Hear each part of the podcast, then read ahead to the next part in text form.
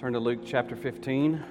If you would, we began looking at this chapter last week in our study of Luke's gospel, and we saw that chapter 15 is a chapter full of parables. There's the parable of the lost sheep, there's the parable of the lost silver, and then there's the parable of the lost son. And the root meaning of all three of these parables is essentially the same it's God desires the salvation of sinners. God desires the salvation of sinners. In the parable of the lost sheep, uh, we see that Jesus Christ is the star of that parable. In the parable of the lost sheep, he is presented to us as the good shepherd, and Jesus said, I am the good shepherd. In the parable of the lost silver, Jesus is the star of that parable because he's presented as the one who came to seek and to save the lost, to turn on the lamp, to turn on the light. He is the light of the world, and he did come to seek and to save that which was lost. And now, this morning, as we come to Luke chapter 15, verse 11, and that third parable, the parable of the lost son, Jesus Christ is yet again the star of the parable. And in this parable, he is, he is pictured as a gracious father a merciful, forgiving, compassionate father. So, the main character in today's story is not the prodigal son. We title it The Prodigal Son. He's not the main character. The main character is Jesus Christ, the gracious father. Not the prodigal son, but the faithful son, Jesus Christ. This parable is not about a sinner, this parable is about lavish grace. And you're going to hear that throughout the message that this parable is about lavish grace. Luke chapter 15, let's begin in verse number 11. It's, he said, A man had two sons. The younger of them said to his father, Father, give me the share of the estate that falls to me. So he divided his wealth between them. And not many days later, the younger son gathered everything together and went on a journey into a distant country. And there he squandered his estate with loose living. Now, when he had spent everything, a severe famine occurred in that country, and he began to be impoverished.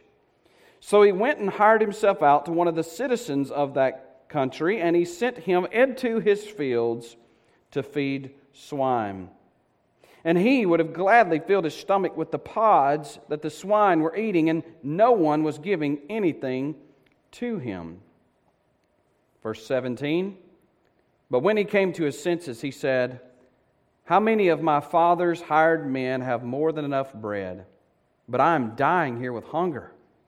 I will get up and go to my father, and I will say to him, Father, I have sinned against heaven and in your sight. I am no longer worthy to be called your son. Make me as one of your hired men. So he got up and came to his father. But uh, while he was still a long way off, his father saw him and felt compassion for him, and ran and embraced him and kissed him. And the son said to him, Father, I have sinned against heaven and in your sight. I am no longer worthy to be called your son. But the father said to his slaves, Quickly, bring out the best robe and put it on him and put a ring on his hand and sandals on his feet, and bring the fattened calf, kill it, and let us eat and celebrate. For this son of mine was dead and has come to life again. He was lost and has been found. And they began to celebrate. Verse 25 Now his older son was in the field. And when he came and approached the house, he heard music and dancing, and he summoned one of the servants and began inquiring what these things could be. And he said to him, your brother has come, and your father has killed the fattened calf because he's received him back safe and sound. But he became angry and was not willing to go in. And his father came out and began pleading with him.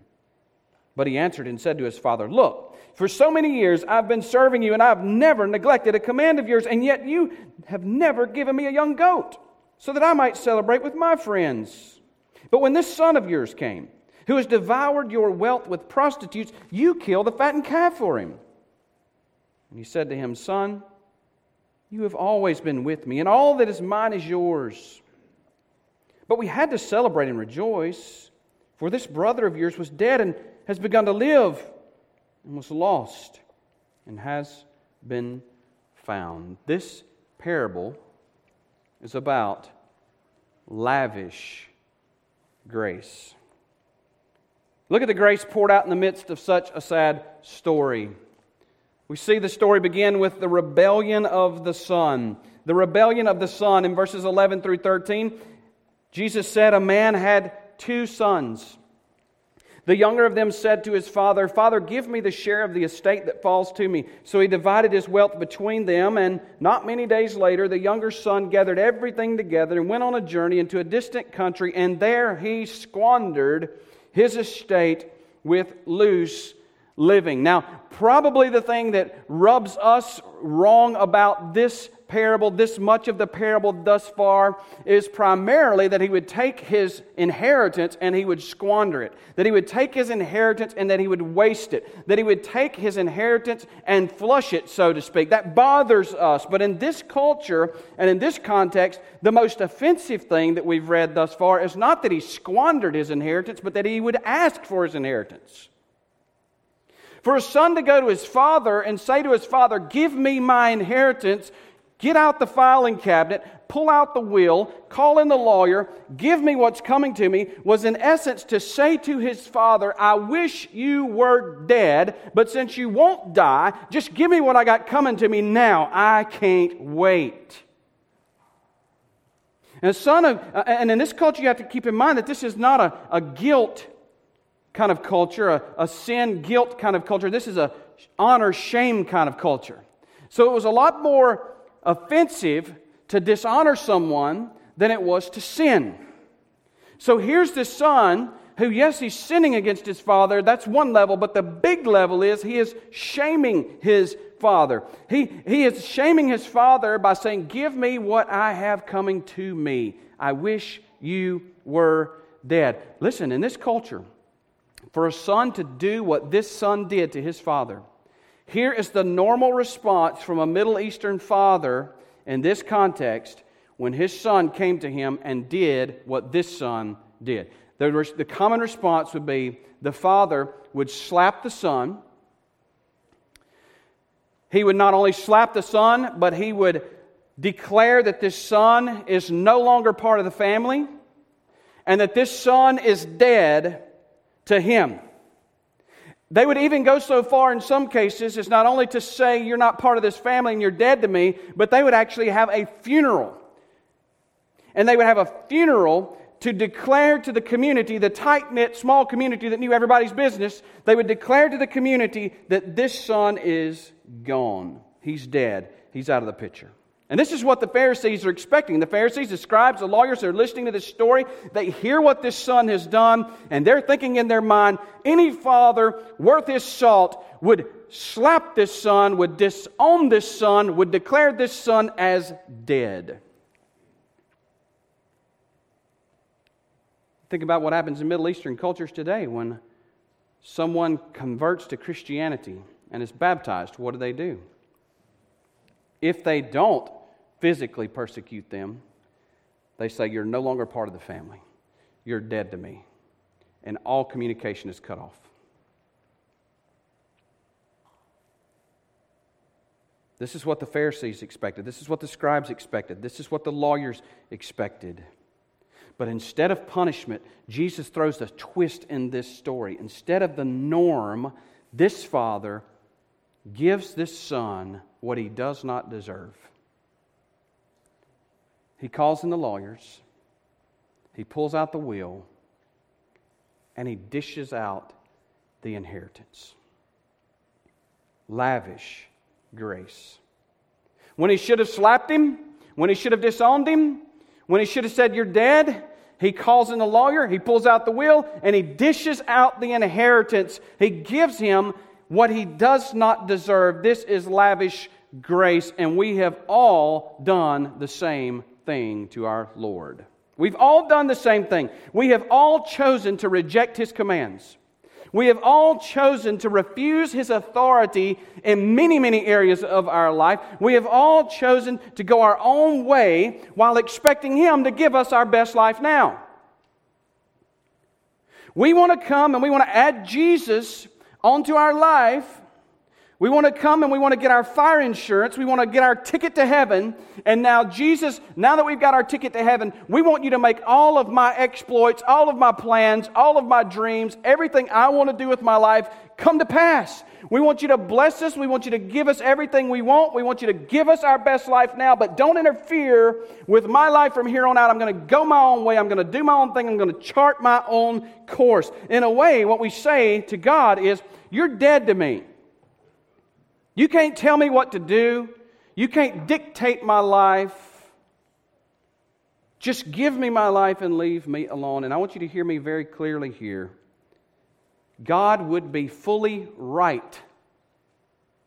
God would be fully just. And God would be perfectly fair. The first time we sin, the first time we break His command, the first time we reject his authority, the first time we go our own way, he would be perfectly right, just, and fair to strike us dead and send us to hell. We want to talk about God being fair. Well, this isn't fair. Fair is the first time we sin, the first time we do our own thing outside of God's authority, the first time we step out of line, what's fair and what's just and what's right would be for God to put us to death on the spot and send us to hell. Think about this. We are created from dust, and to dust we will return. Here is a creature from the dust who has the audacity to look at the almighty, sovereign, unchanging God who created them and sustained them and say, No.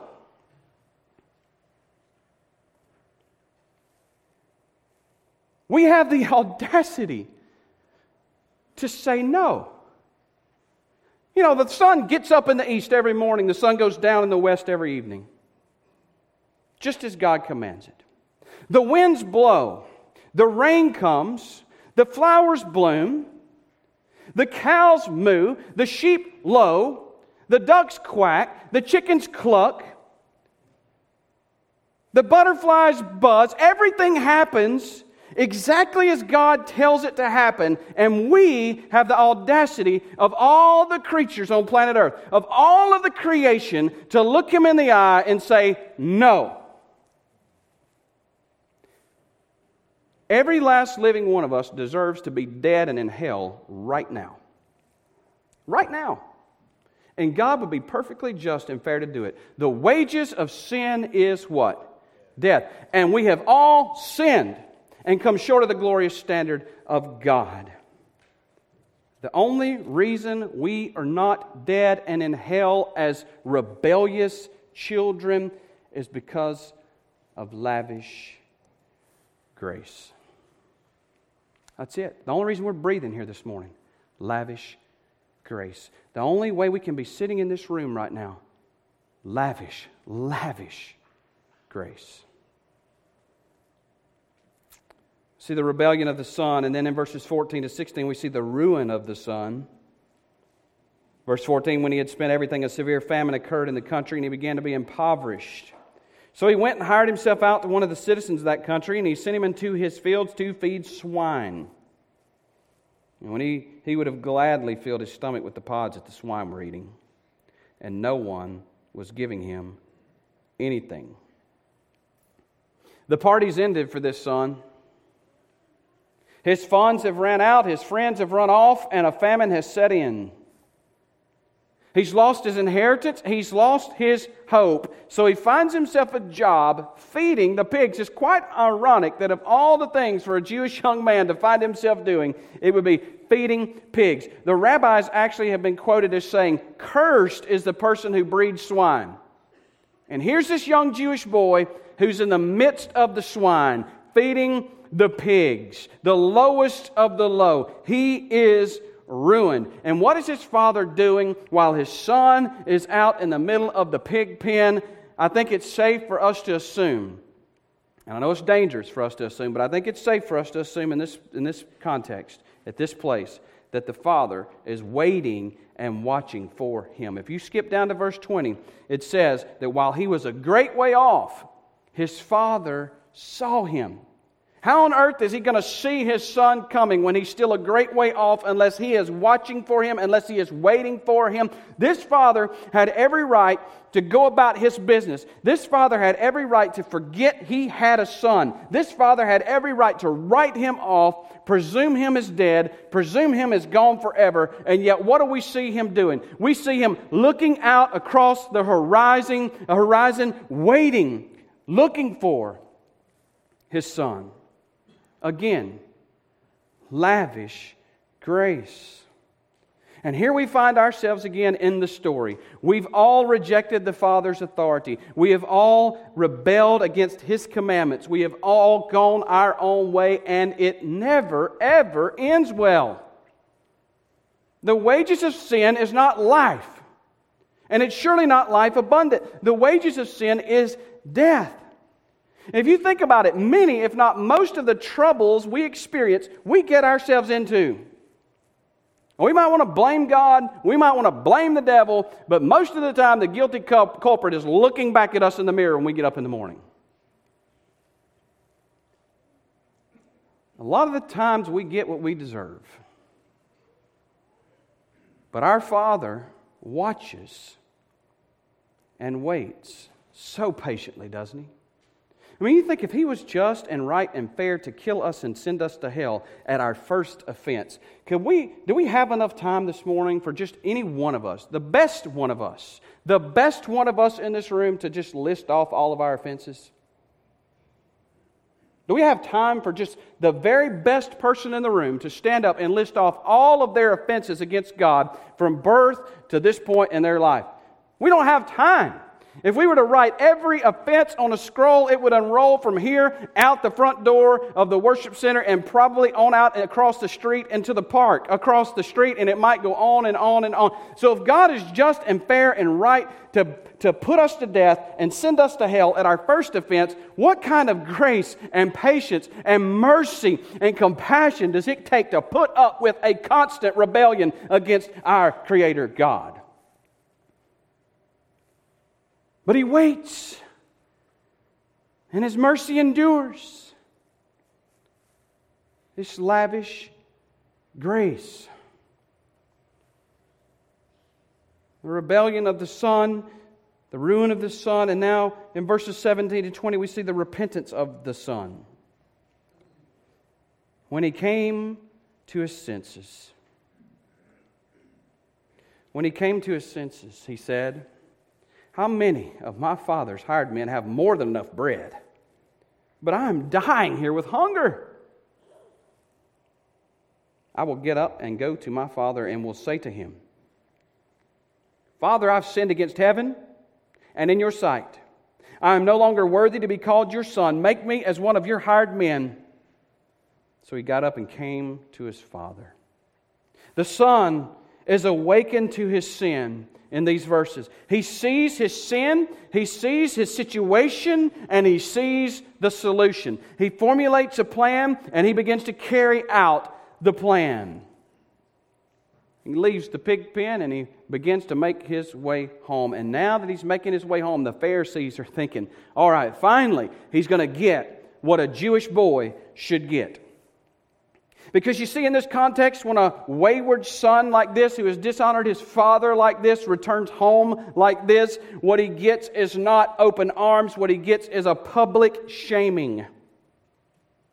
A public shaming. A father in these circumstances would have his son often sit outside of the gate in public view for several days.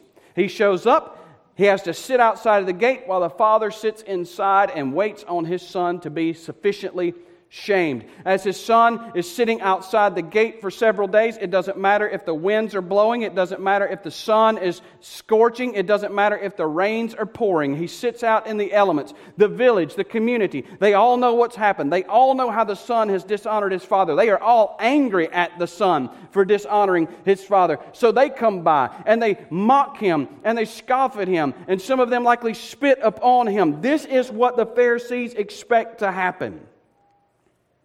But look at what happens. In verse 20, while he was still a long way off, his father saw him and felt compassion for him and ran and embraced him and kissed him. I want you to notice that the, the, the Jews not only got upset for Jesus, got upset with Jesus because he was stealing some of their thunder. They not only got upset with Jesus because he was stealing and taking away some of their power. The Jews were getting upset with Jesus because he was upsetting their whole culture. Let me tell you, Jesus doesn't come into our culture and adapt himself to our culture. Jesus comes into cultures and conforms them into his culture. So he comes to the Jews, and their culture says this son should be shamed, this son should be disowned, this son should be treated as dead, this son should not be allowed to come back home, this son should be shamed outside of the gate. And he says, Oh, no, no, the son's not shamed, the son's not set outside of the gate. Actually, the father runs to him. And in this culture of honor, especially in a situation like this, it would be nothing extraordinary if the father just simply turned a blind eye to the son. But yet, here we see, rather than the father shunning the son, he's running to the son. Noblemen in that country and in that culture did not run, they walked in a dignified manner.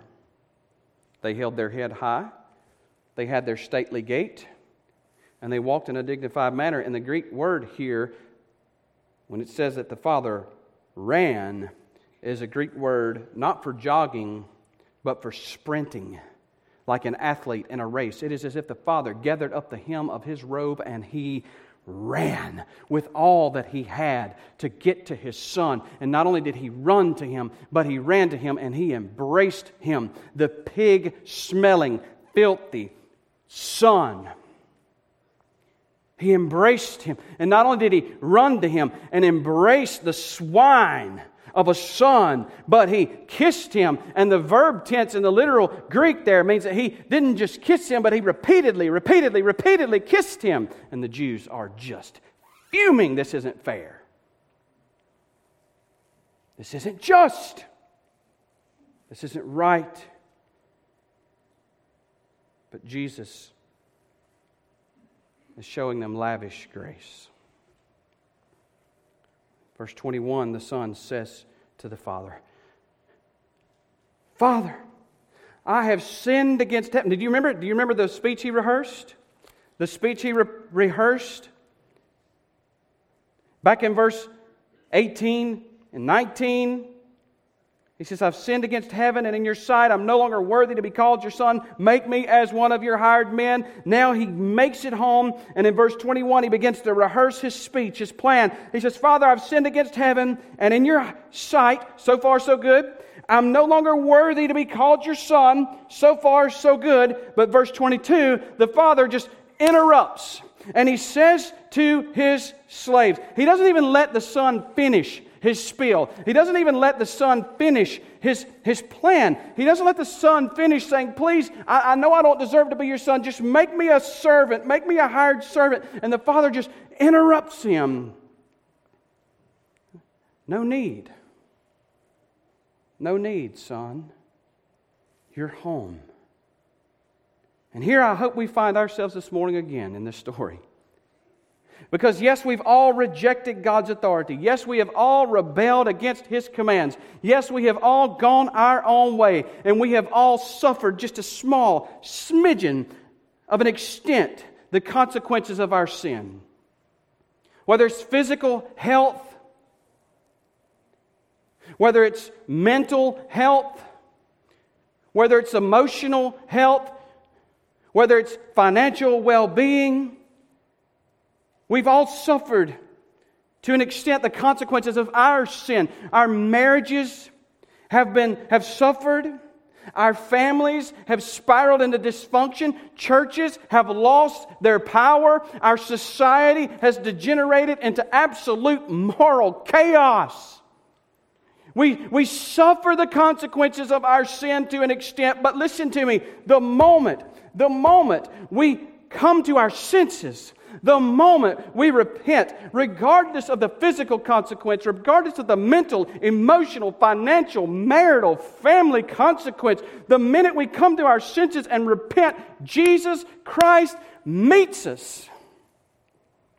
He runs to us. He embraces us. He kisses us. He doesn't meet us with an angry eye.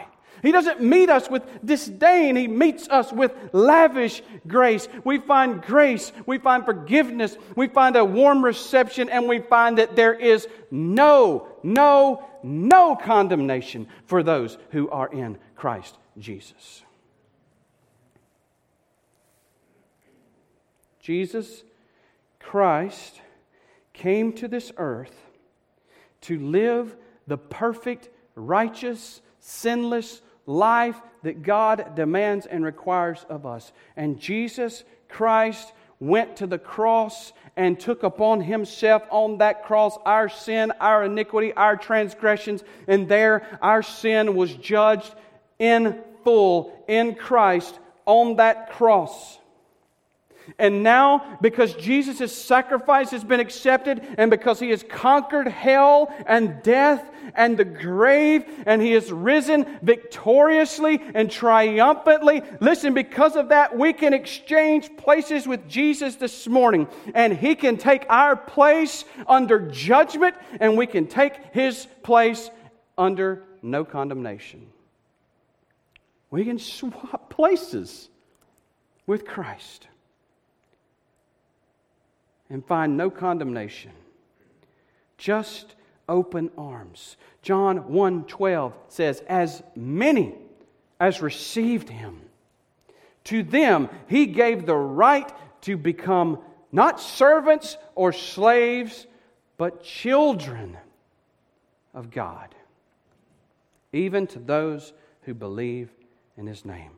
Lavish grace. Fourthly, we see the restoration of the Son. In verse 22, quickly, the Father says, Quickly, bring out the best robe and put it on. Not just a robe, but the best robe. Every nobleman had a choice robe, an expensive, ornate, embroidered, one of a kind, floor length outer garment of the highest quality fabric and craftsmanship. It was the kind of robe reserved for an extremely prestigious dignitary, for a real nobleman. And the father says, Don't go just go get him some clean clothes, but go get him the best robe and put a ring on his hand. Not just a, a, a, diamond ring or a gold ring, but the ring is a signet ring. It has the family crest in its center so that he can press that ring into wax and leave the family seal. He has been given back authority as the son of the nobleman. He's given the authority to make decisions and to seal those decisions and to speak for his father. Give him a ring and put sandals on his feet. And the sandals don't sound like a lot, but in that day, hired servants and slaves went barefoot. Only, only masters and their sons had shoes. So it was as, as if he was saying, You're not a hired servant, you're not a slave, you're a son. In verse 23, bring the fatted calf, kill it, and let us celebrate. Let us eat and celebrate. For this son of mine was dead and has come to life again. He was lost and has been found, and they began to celebrate. Notice he says, Bring the fatted calf, not bring a fattened calf. These families would set aside a choice calf and they would keep it separated from the, from the herd, and they would feed it choice grain, and they would care for it, and they would reserve it. Hear me now. They would reserve it for the day when the oldest son would get married. The only other time that that fattened calf might be used is when a dignitary came to visit, or an extremely important person. And this fattened calf would be taken and he would be killed and he would be processed. It would take all evening and it would feed hundreds of people. And he says, Bring the fattened calf, kill it, let us eat and celebrate. For this son of mine was dead and has come to life again. He was lost and has been found, and they began to celebrate. It would not be unusual for a party such as this to last three days or more. Go back to verse number seven in, in Luke chapter 15 that we saw last week. What did Jesus say when the, when the shepherd finds the lost sheep? He says, I tell you that in the same way there will be more joy in heaven over one sinner who repents and over 99 righteous persons who need no repentance. What happens when the woman finds her lost coin? What happens when the one who came to seek and to save the lost finds the one that is lost? In verse number 10, Jesus says, In the same way I tell you, there is joy in the presence of the angels of God over one sinner who repents. What happens when the prodigal comes home to the gracious and the merciful father, they kill the fatted calf and they throw a party that lasts several days. Lavish grace. That's what happens. Lavish grace. And listen, aren't we waiting? If we know Him and He knows us, aren't we waiting for a feast like that in heaven? You deserve that? Do I deserve that? No, we deserve hell, remember? We deserve death. Remember, for one little sin. We especially deserve death and hell and the grave for our litany of sins that would reach across the road and across the park and on and on and on. And yet, what do we have to look forward to? We get to look forward to a party. We get to look forward to a feast, not because of who we are, but because of who Christ is. Not because of what we have done or not done, but because of what Christ has done for us. This is all really good news. If we have any concept of who God really is and we have any concept of who we really are, this is really, really good news. That we don't get what we deserve, we get lavish grace. The Good Shepherd leaves the 99 to find you.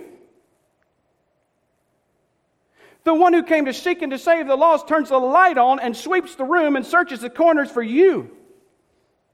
The gracious and merciful Father is looking for you, waiting for you, ready to run to you, embrace you, kiss you, and celebrate the fact that you've come to Him.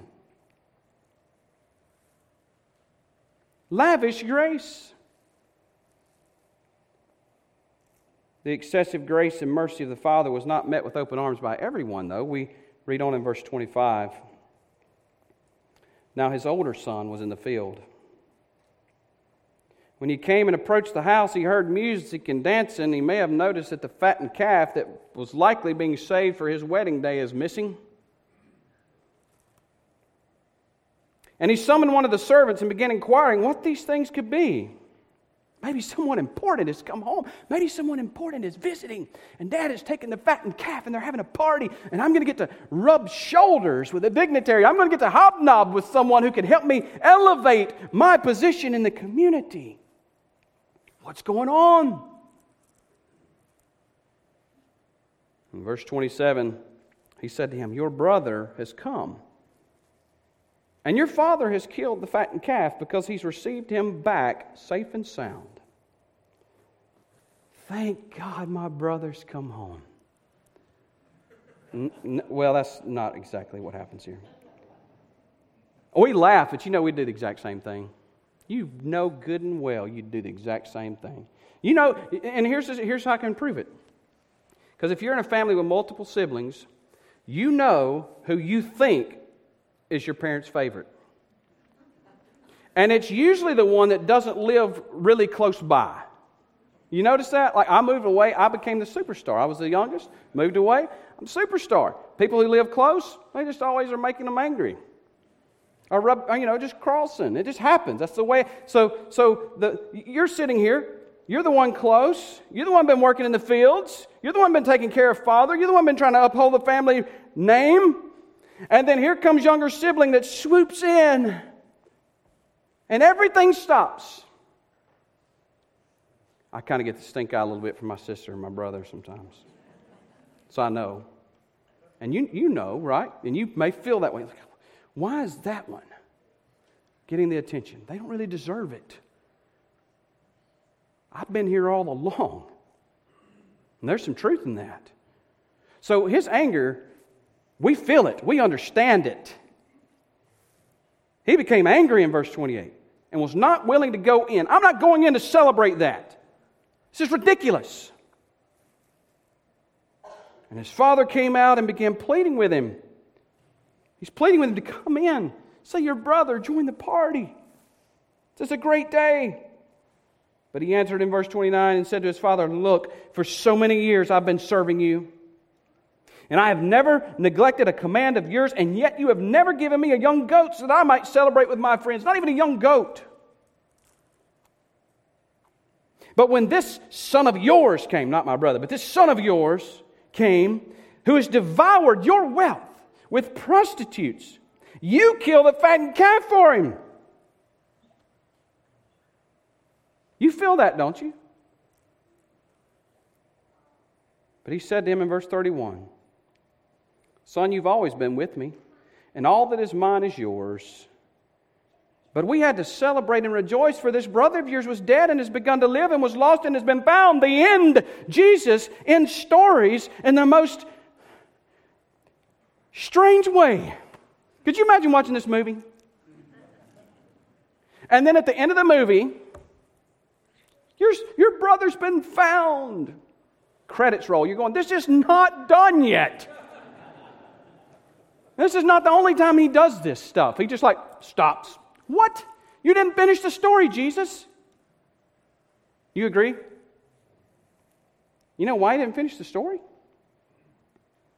I can tell you why he didn't finish the story. Do you want to know why he didn't finish the story? Because the story had yet to completely play out. The story wasn't over yet. Did this brother go in and celebrate Jesus? Time will tell. Did this brother walk away angry Jesus? Time will tell. The ending is not here, and it leaves us hanging because the true ending is yet to be written. But the ending has been written now. Do you want to hear the ending? Do you want to hear how the story ends? It might be a little disappointing, but this is how the story ends. The father figure in the parable represents who? Jesus Christ.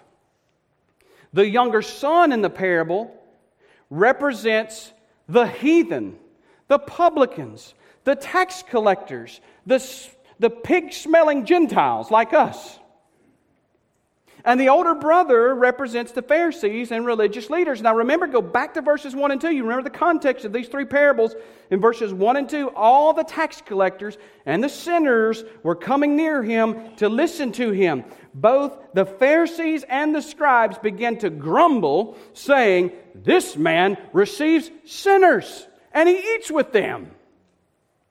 So we've got Jesus, the star of the parable We've got the younger brother who is the heathen, the tax collector, the sinner. We've got the older brother who's the Pharisee and the scribes. And here's how the story ends the elder son was outraged at his father. So he turned some of the servants against him and some of the community against him, and he murdered him right in the very middle of the feast. Kind of liked it better when the ending wasn't there.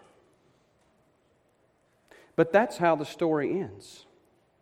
The older brother, the Pharisees, the scribes, the Jews get so angry that they turn the Jewish people who had just laid their palm branches in the street and said, Hosanna, Hosanna to the Son of David. They turn those people into people who say, Crucify him, let his blood be upon us and upon our children.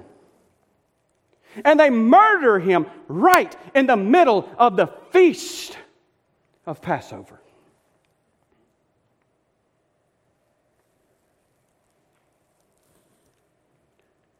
And every one of us who hears this story today will write our own endings.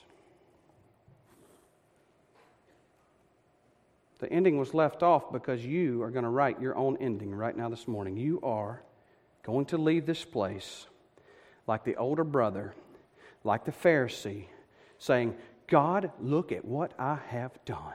I walked that aisle when I was a child. I prayed that prayer. I got baptized. I joined that church. I have taught Sunday school. I have served as a deacon. I read my Bible. I pray. I put my money in that plate. And how dare that preacher even question whether or not you're pleased with me?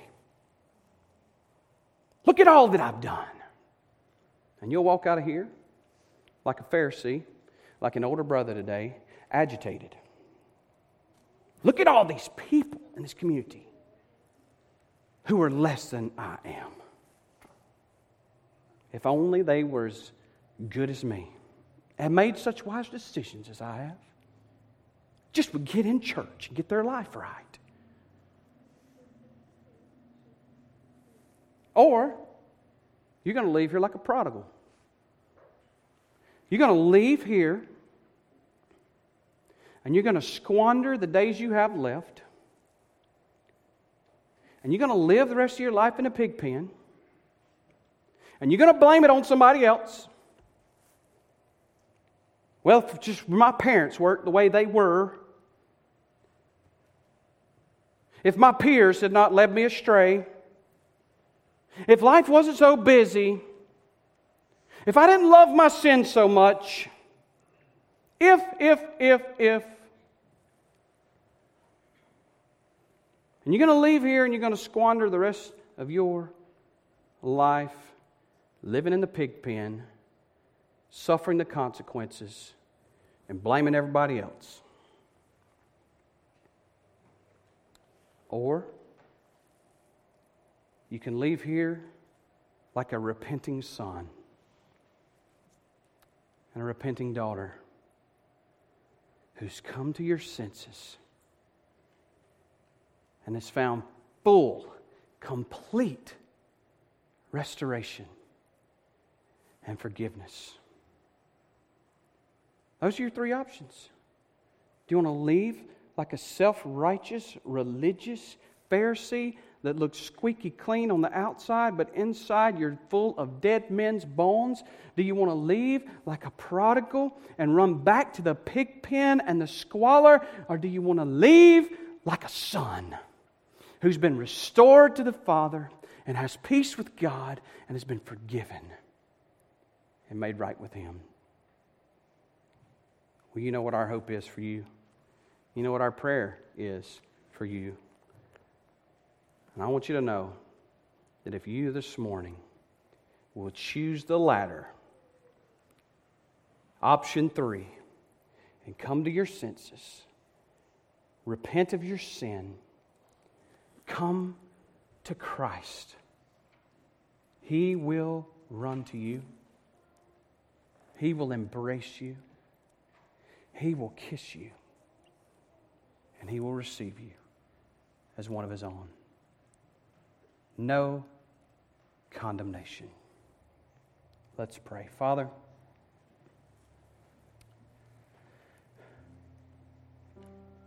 as we bow for these moments. As we pray as a church family during these moments, as we respond to your still small voice, I pray that you would help us to hear your voice that your Holy Spirit would speak to us, that your Holy Spirit would show us. Are we the older brother? Are we the prodigal? Are we the one that has already been received home or the one who needs to be received home? The one that needs to come to our senses and run to Jesus? God, show us where we stand with you expose our hearts, expose our motives right now.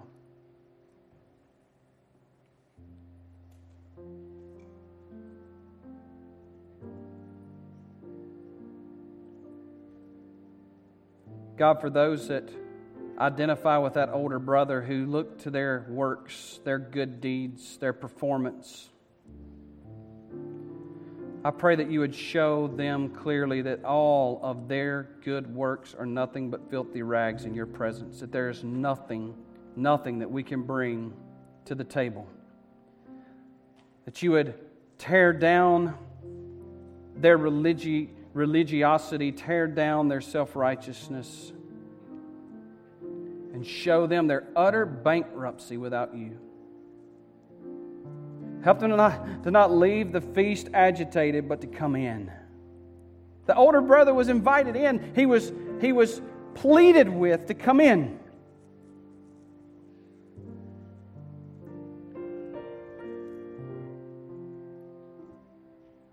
God, if there's a prodigal here who came in smelling like the pig pen and is leaving this place this morning to go return to that pig pen, I pray that you would intercept them right now, that you would open their eyes, help them to come to their senses. Help them to see their sin as you see their sin. Help them to repent and to run to you and to receive the embrace, the kisses and the forgiveness and the lavish grace of Jesus. Help us to leave this place today knowing, assured, at peace, and thankful, and willing to tell others about it as you give opportunity.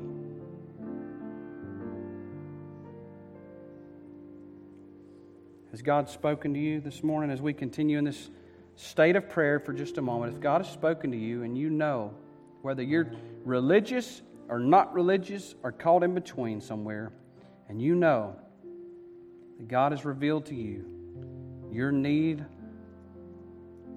of forgiveness and grace, would you just call on the name of the Lord right now? Ask Him to forgive you.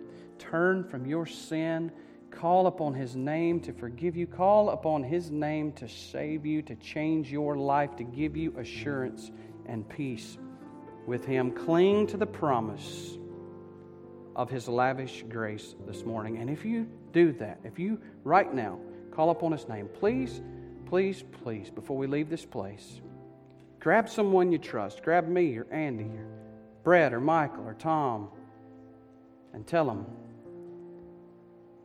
I've come to find peace with God, or I need peace with God. And we'll be glad to pray with you and, and point you in the right direction. But don't leave here, go back to the pig pen. Don't leave here agitated. Leave here at peace with Him.